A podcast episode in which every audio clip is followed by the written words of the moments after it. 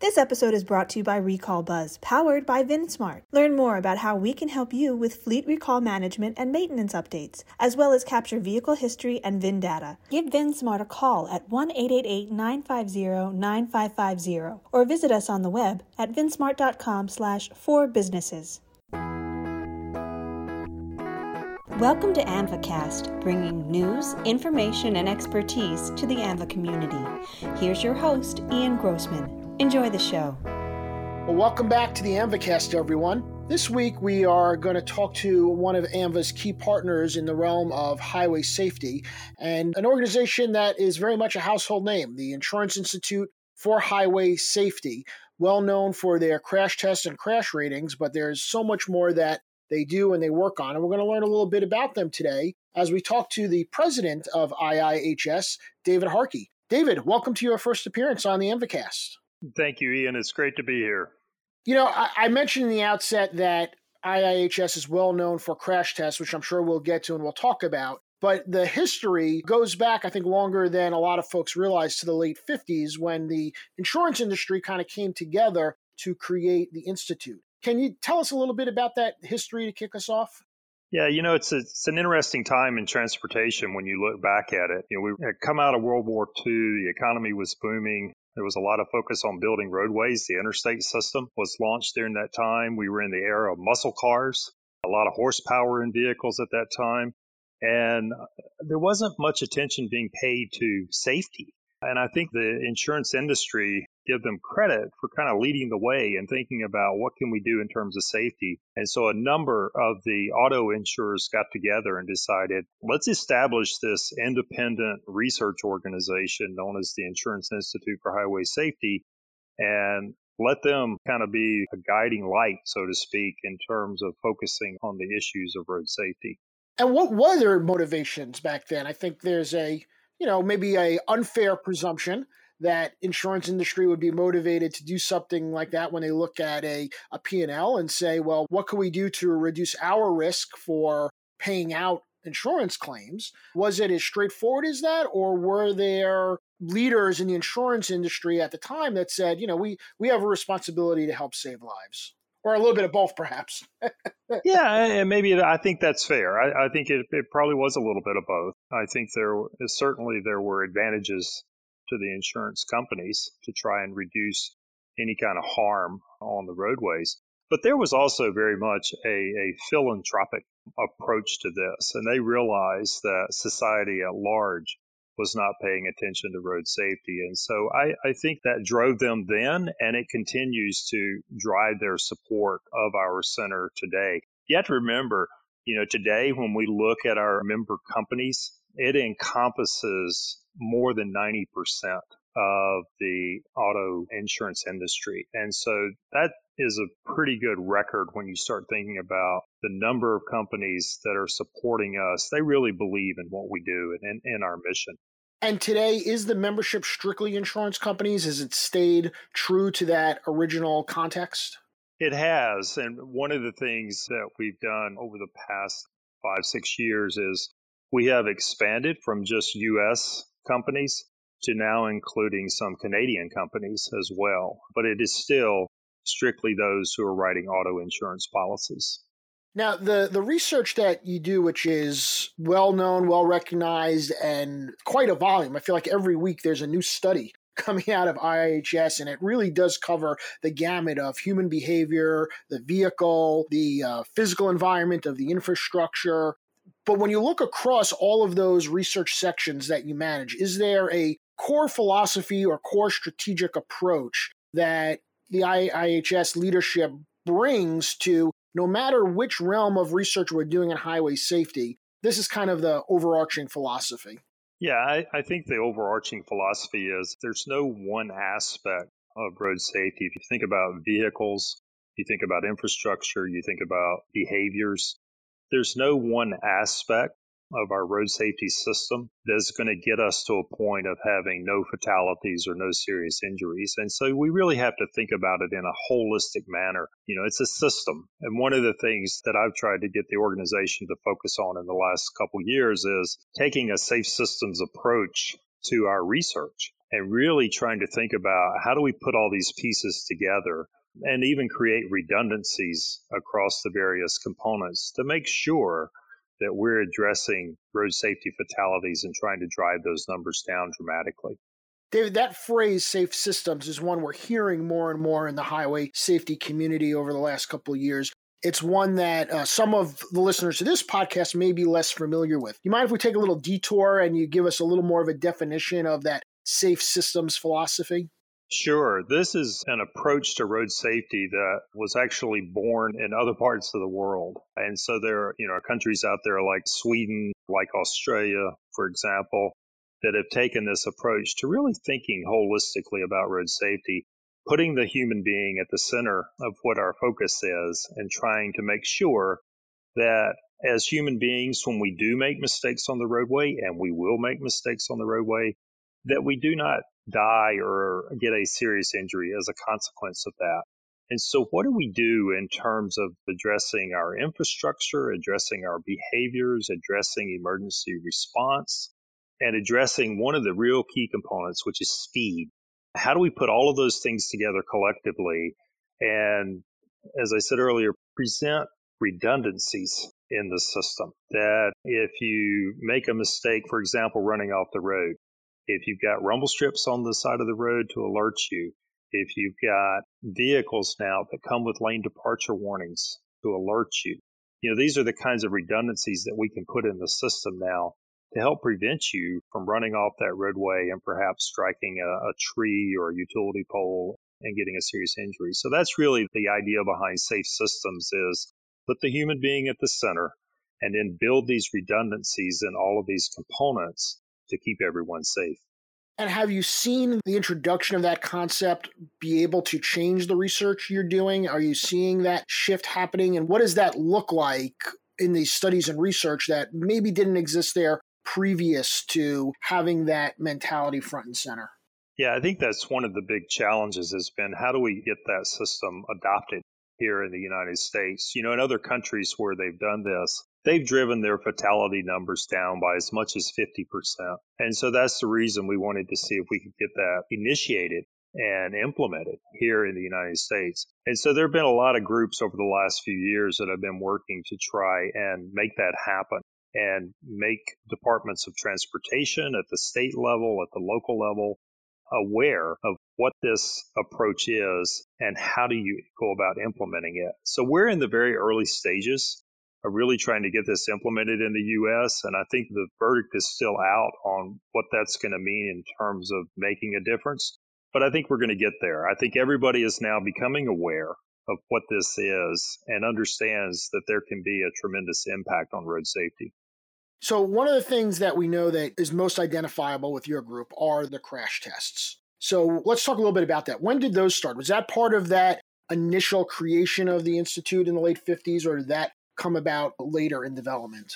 That came about later, much later actually. And it really wasn't until the early 90s and when uh, we built the research center. So we have our headquarters is in Arlington, Virginia.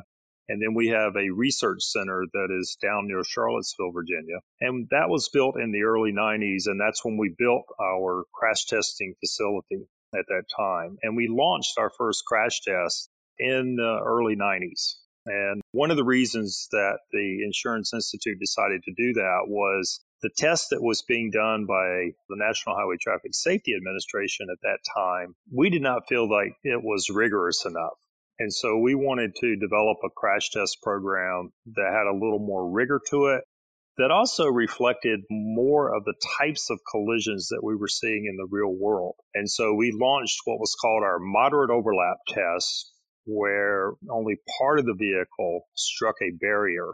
So you had more energy kind of focused on the driver than what you were getting in the NHTSA test. And the result of that was very dramatic. It started to really shift the way automakers started to think about the design of their vehicles. And so, how has that informed both NHTSA as they evolved since the early 90s, as well as the manufacturers? Are you able to draw that direct line between those crash test results in either NHTSA adjusting the way they do things, and then the direct line to manufacturers saying, okay, we're going to use this in our design of new vehicles? Yeah, I think that's a really good question. Is one of the things that is really clear. The U.S. is fortunate that we have both the Insurance Institute and we have NHTSA. We have two new car assessment programs, two groups that are really testing new vehicles for safety.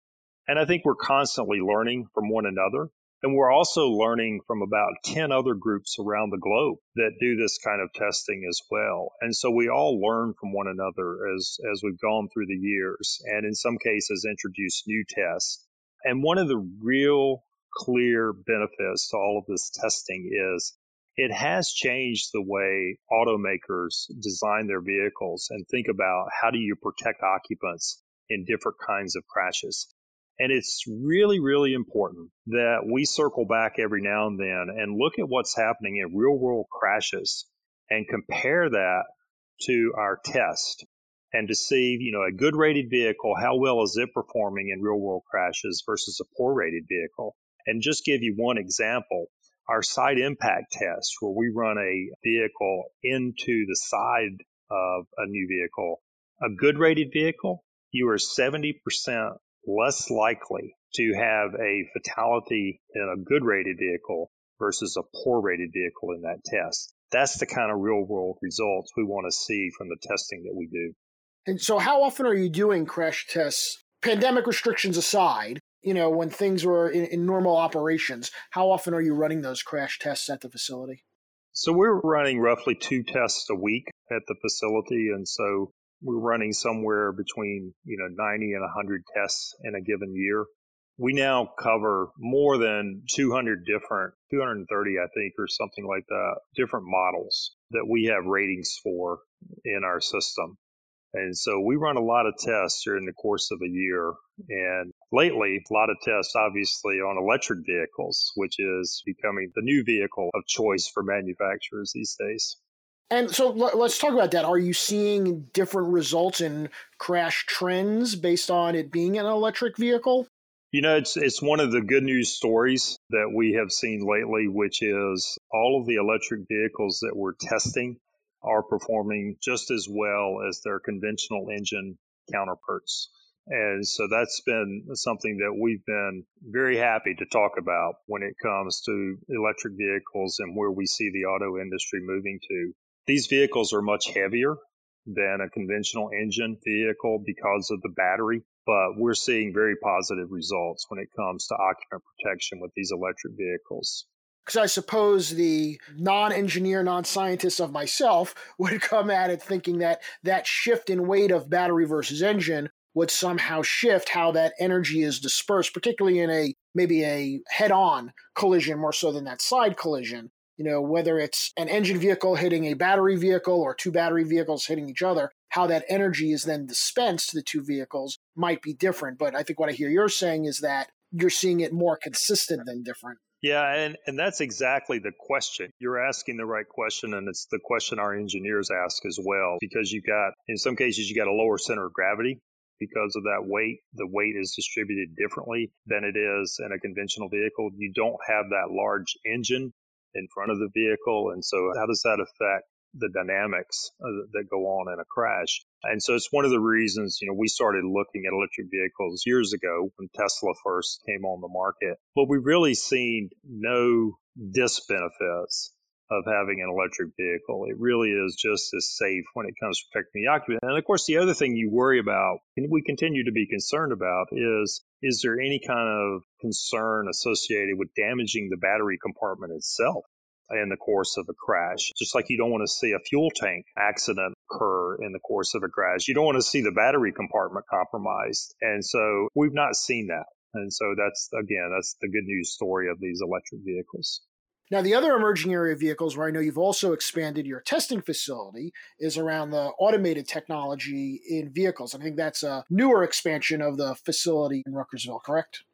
Yeah, exactly. One of the things that we've moved from is crash worthiness and occupant protection. And so we have six different tests now that we run looking at that particular aspect of vehicle safety to including now collision avoidance technology. And so we run a lot of tests. So, you know, there's the question of if you get in a crash, how well protected are you? And that's really where the top safety pick started, right? Our top awards for our best performing vehicles. And then we've expanded to that as driving assistance technologies have come on the market to start to test for how vehicles are performing in terms of keeping you out of a crash altogether. And of course, you know, the things that people may be familiar with are like automatic emergency braking, lane departure warning. These are the kinds of systems that we now run tests on. And then another big piece of collision avoidance, and we're the only ones in the world that are running these kinds of tests, are headlights. Because it's really, really important that vehicles have good headlights. I'm not sure that most of us think about headlights when it comes to safety, but when you think about almost half of the fatalities that we experience are at night or at dawn or at dusk conditions. And more than that, when you look at vulnerable road users like pedestrians, they occur at night. And so having good headlights is a really important safety component. And so we've been running headlight tests for several years now. And the vehicle industry is starting to understand how to make headlights perform better. And, uh, and so we're seeing progress in that area as well. And what's the technology that's shifting there to improve headlights? Is it the bulb? Is it the strength? What's happening in that kind of mini sector of car manufacturing? Yeah, certainly there's been advances as we've moved from, you know, the old halogen bulbs to nowadays when we have more of these systems that have LED lights integrated into the vehicles. But we're really technology agnostic when it comes to looking at this, we're really just interested in performance. And the biggest key for the automakers has been to get the aim of the headlights, positioning of the headlights placed on the vehicle in such a way that you can create as much downstream light as possible for the driver while eliminating glare for the oncoming driver. That's an important piece when we do the ratings is we want to make sure that you're not just putting out so much light that yeah you you you're fine for the driver. You can see everything right? But yeah you can see everything and as far down the road as you can and and they can do that but you have to be aware that you're also going to create glare for the oncoming driver and so or the driver in front of you with the rear view mirror. Yeah. Yeah absolutely and one of the really cool things that we hope makes its way to the US at some point in the near future, there are technologies available. There are these active, what are called active matrix beam systems that are available in Europe now and are on some of the vehicles there, where they can literally turn the LED lights on and off depending on whether there are vehicles present in front of you, coming toward you, they can light up more of the roadside. The technology is incredible. With automation, it detects what's around them and it adjusts dynamically without the driver intervening. Absolutely. And that's the kind of technology that we think could have a really positive benefit on safety. But it's not allowed here in the U.S. currently because it doesn't meet the old federal motor vehicle safety standards that were developed back in the 1960s. Interesting. Though I think you you've answered the question right there with reminding us how long ago those standards were created. Hopefully, maybe we've got some regulator listeners tuning into where, where they may need some updates. So, the other question I want to ask you, and maybe this is a little bit sensitive, but there's been some coverage lately and news stories around crash and crash test dummies and the sensitivity that maybe one size doesn't fit all the way for decades we've kind of approached evaluating the impacts on crash dummies. Can you talk a little bit more about that? Sure. No, I, I, think it's an important topic that needs to be addressed. Yeah, I would say that the industry as a whole, when testing started, you know, the, the idea was to get a particular dummy that was representative of perhaps the population as a whole. And the original crash test dummies was very much modeled after some things that were being done the, in the military at that time. And so, you know, it was your typical male what they considered male military person. And that's been used in a lot of crash tests over the years. Now, there have been other dummies developed. There have been, you know, child dummies developed. We also have female dummies that have been developed over the years. And it's just a question of well, which dummies do you use in your testing? Crash testing is expensive and you can't run a test with every single dummy that you might want to try out. But we can run enough tests with different dummies to see if there are real differences in the performance of a vehicle when it comes to occupant protection. And I know this issue has been highlighted recently about, you know, are we doing enough when it comes to our crash testing to make sure that we're protecting all occupants, in particular female occupants, when we're using male dummies in our testing. And we've done some supplemental research since this issue was raised to try and look at this issue and find out what's really going on there. And I think the two things that came out of our research is one is that even using the male dummy, that all drivers have benefited from the tests that have been run with that male dummy. You know, we're seeing benefits when you look at real world crashes. We've seen benefits in terms of the structural improvement of vehicles and the safety devices that have been put in these vehicles for both male and female across the board. And so there doesn't seem to be this lack of safety improvements for females that was perhaps being talked about. But that doesn't mean we don't need to do more in this arena. Our research also uncovered some issues with regards to certain types of injuries that seem to be occurring more with females in real world crashes. And so we are starting to look at that and to see how we might be able to change our approach in terms of the types of dummies we use and the various crashes that we test to see if we might be able to do more in that arena in the future. So outside of the crash tests, because the crash tests are very tactical, you see them, you touch them, you measure, you do results. When you look at your research work in the behavioral area and the infrastructure area, is it as equally tactile and creating real world environment, or is that more academic study? No, I think it's probably a blend. I would say, you know, as kind of a, a blanket statement at the top. But our ultimate goal is to do research that results in changes in implementation. And so whether that is a change in maybe a type of infrastructure that we're putting in place or changes in policy that are occurring when it comes to road safety. And so a couple of examples there, you know, we've done research on safety benefits of roundabouts at place of traditional intersections. And so we know that, that roundabouts can result in a significant reduction in the number of fatalities and injuries because you take out that T-bone crash that you often see at intersections. And so, you, and you slow the speeds down at the intersection itself. And we have subsequently seen research that we've done, research that others have done on that particular topic, a substantial increase in the number of roundabouts that are being implemented across this country.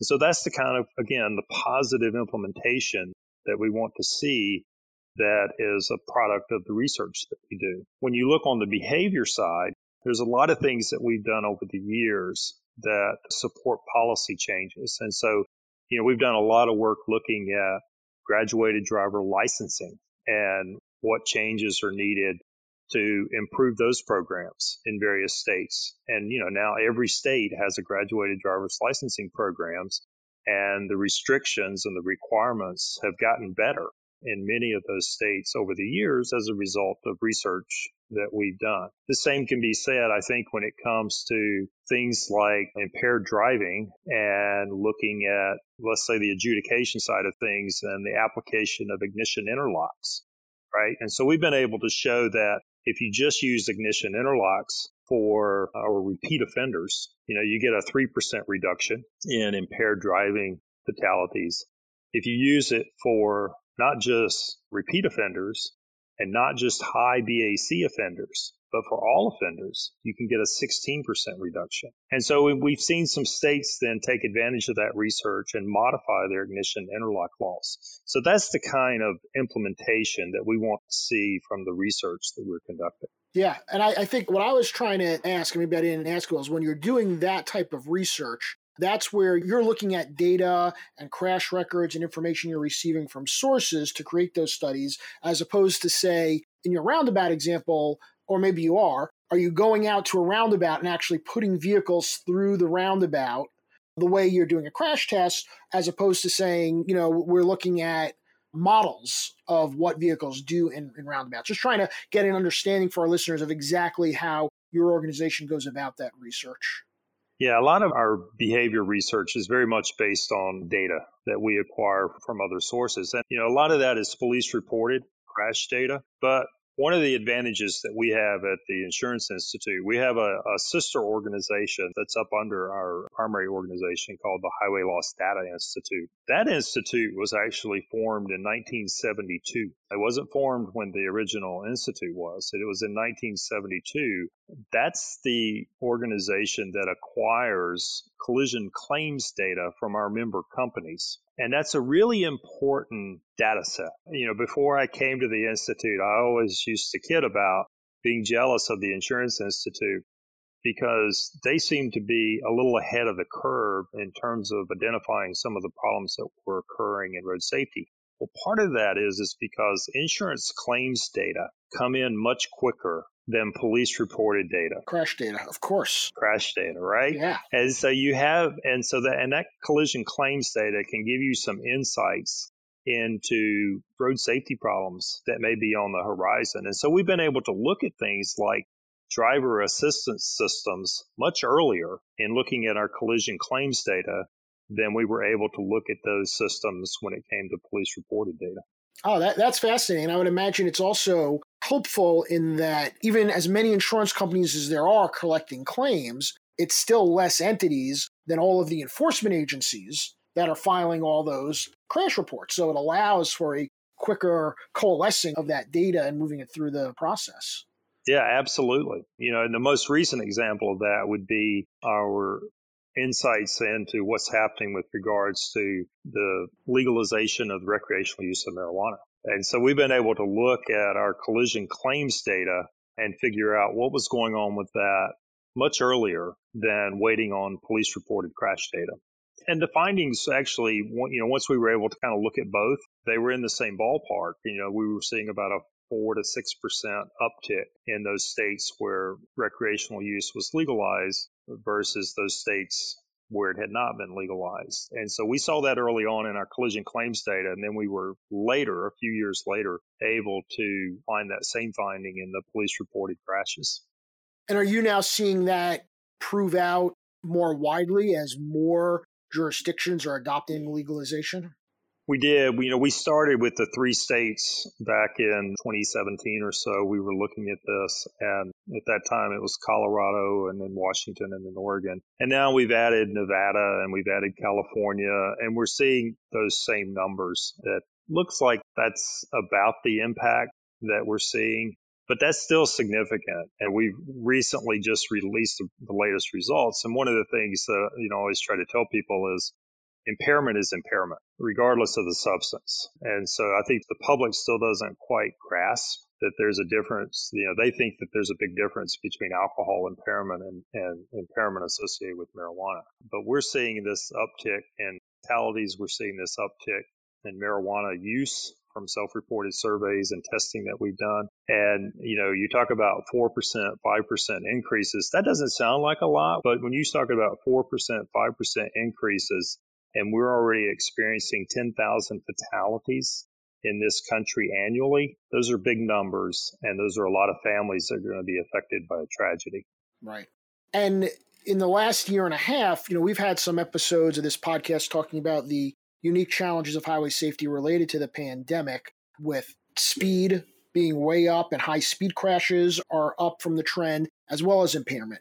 Are the insurance claims tracking that in a more data driven way, is what we're hearing kind of on the street? Yeah, it's going to be a little bit of time before we know for sure because there's still a lag from the time, you know, obviously the claims get filed until we see it show up in, in our data. And so we haven't been able to look at that specifically, but I suspect we will see that when we start digging into that. You know, it is it's really interesting. There's no doubt that the pandemic has exacerbated some of those problems that you just mentioned, uh, speeding and impairment, and even people not wearing their seatbelts who are involved in crashes. That's another thing that's been highlighted during the pandemic. These are all problems that existed before the pandemic, and they're going to exist after the pandemic is over. And they're three of the biggest challenges in road safety that if we could address those three problems, we could make a huge difference in the number of lives that we can save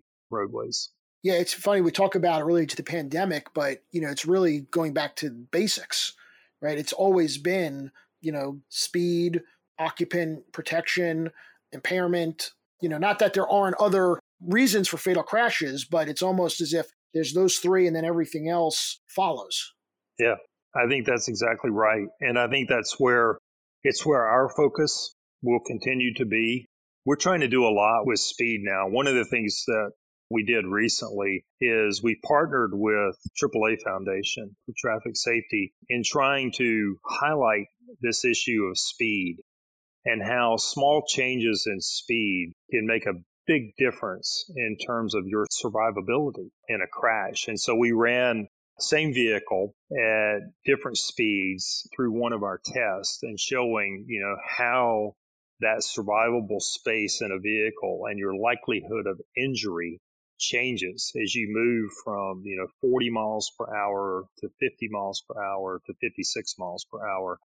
And I think, you know, the whole point of that was to have a message and have video that you could show to policymakers when they start thinking about things like increasing speed limits across a system of roadways. And I think it's, it can be a powerful message and having that video can be much more powerful than just having words on paper. Absolutely. So, David, we're starting to run a little short on time, but I have to use my host's personal privilege to ask you about one of the studies you do every year that I have a uh, soon to be driver in our household who still soon get, you know, go through the permitting and the graduated driver's license and the whole deal. And one of the studies that I've always found particularly fascinating from you is the study around safe vehicles for new drivers. That when you have a new driver, particularly a lot of households may be looking for used vehicles for their new driver some really good guidance on how to have a safe vehicle that's specific for a new driver who maybe doesn't have the experience of a more experienced driver. Can I put you on the spot for my own personal education to maybe talk a little bit about that particular study that comes out every year? Yeah, I think this is one of the more important products that we do release every year because I think parents are always looking to us for guidance about what to do with their teen drivers, whether it's rule setting in the house uh, when it comes to, to driving or purchasing a new vehicle. And I think we've all fallen into that trap. I know I have personally of you know handing down the older vehicle to your teen and you know we try to encourage parents to flip that upside down and think about put your teen in the safest vehicle that you have you know in your fleet of home vehicles so to speak and so we've put this list out every year, new vehicles and used vehicles, and we try to do a couple things. And in the last couple years, we've worked with Consumer Reports in putting this list out. So we not only think about safety, but we think about reliability, which is what they're focused on. And that's important as well because you don't want your team breaking down in a vehicle. And so, you know, these lists include an array of vehicle types from small cars to SUVs, and it ranges in price, you know, from some of the used vehicles that may be as low as $7,000 to new vehicles at about $40,000. We try to keep them in an affordable range. But there are a lot of good choices in there. And the real keys are that all of these vehicles perform really well in our crash tests. And so they will protect the occupant. So if your teen makes a mistake, they are in a safe vehicle that will hopefully protect them. But more recently, some of these vehicles now, and particularly for the new vehicles that we're recommending, we want to make sure that they have certain technologies in them. All right. And so whether it's automatic emergency braking or perhaps some of the, the lane departure systems. Lane correction, yep. Yeah, we want to make sure that you have the latest technology. You know, our advice when it comes to informing parents on this is buy as much safety as you can afford for your teen driver. And I think that's a good approach that we should all use when it comes to trying to protect our teens. Yeah. And it is, it's, it's a hard conversation to have or consider to say, well, we're going to invest in a new vehicle and I'll keep driving the old mm-hmm. 10, 12, 15 year old such and such, but I'll, I'll get you the new car. But it, it's kind of, uh, you, remember back to when you first had that child in the car and uh, you hopefully did not scrimp on the child seat in the back seat to keep them safe. Why would this be any different? Yeah, exactly. And that's really what we want parents to think about is, is right, doing all you can to protect that team because you got to remember they're learning. They're a novice driver. They're learning. They're more likely to make a mistake than you are when they're on the road. And so you want them in the safest vehicle possible. Well, thankfully, my son does not listen to my own podcast. So he doesn't know that you know you're trying to get him a new car. so we'll see. We'll see what happens in the in the next year. David, I really appreciate you taking some time today to chat with us, learning a little bit more about IIHS. I know we've only scratched the surface on some of the exciting research that you're doing and all the Institute's contributions to highway safety. And perhaps we can have you back in a future episode to dig a little deeper into some of the other emerging areas of safety and the great work you're doing. But quickly, I want to ask you a little bit about yourself. You've been with the Institute now for a handful of years, or it seems like time just flies by. Yeah, I've been there about three and a half years now. A year and a half of that, of course, during the pandemic. And so time has flown by. And prior to that, I was at the University of North Carolina's Highway Safety Research Center. And so I spent a large part of my career there, last 11 or so as director of that center. So I've been involved in highway safety for, for a very long time. And uh, we still got a lot of work to do. And I look forward to continuing my my work at the Insurance Institute. We've got a lot of good things ahead of us here in the next few years. Well, David, thanks again. Really appreciate it. We'll have you back again in the future. For all of our listeners, I want to thank you for tuning in again this week. I want to thank our producers, Chelsea Hadwin and Claire Jeffrey. And we'll see you all the next time on the AAMVAcast. Until then, stay well, everyone. Thank you for joining us for AAMVAcast, hosted by Ian Grossman, produced by Claire Jeffrey, music by Gibson Arthur. This episode is brought to you by Recall Buzz, powered by VinSmart.